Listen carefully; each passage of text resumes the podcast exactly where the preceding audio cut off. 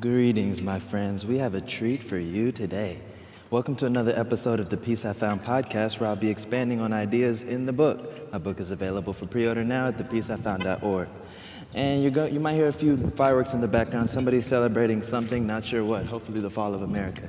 Just kidding. All right, let's get into the day's message, baby. We're opening up the document, we're scrolling to a random point, and what we have today is boom, oh, wow, this is fucking powerful. The purpose of a river. I'm just gonna keep it to the title because this chapter right here is jam packed. And I'm not trying to, uh, I would have to read the whole thing. Uh, so I'm just gonna tell you from the top of my head the purpose of a river, there isn't one. What is a river? Bodies of water?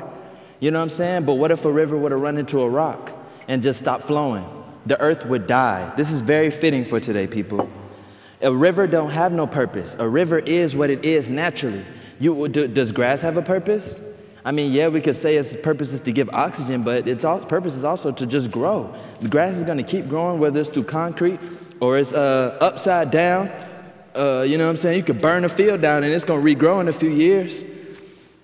The purpose that you have in this life is something that you naturally do. It's not something you have to force. It's not something you have to think about. It's not something you have to try to try to, you know, you don't have to do any of that. It's something that's natural to you, like a river. Does a river have a purpose?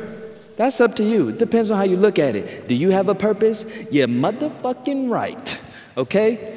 So, like I said, we're gonna keep these episodes incredibly short because we got a lot of them. There's probably gonna be 500 of these by the time it's all done. And I want you to be able to go through these, get a powerful, potent message, and carry on throughout your day, throughout your life with this important nugget.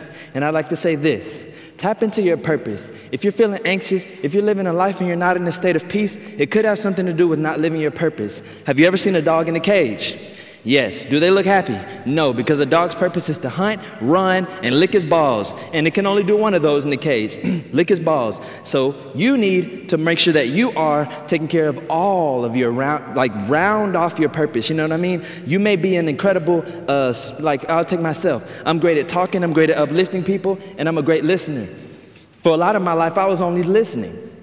Uh, so, you know, people got a good listening ear out of me, but they didn't get much else. So now I'm talking, and I'm gonna talk forever. Let's wrap this up because I can. All right, y'all. I love you. Have an excellent day, night, month, year, life, existence, and keep fucking growing. Peace and purpose, baby.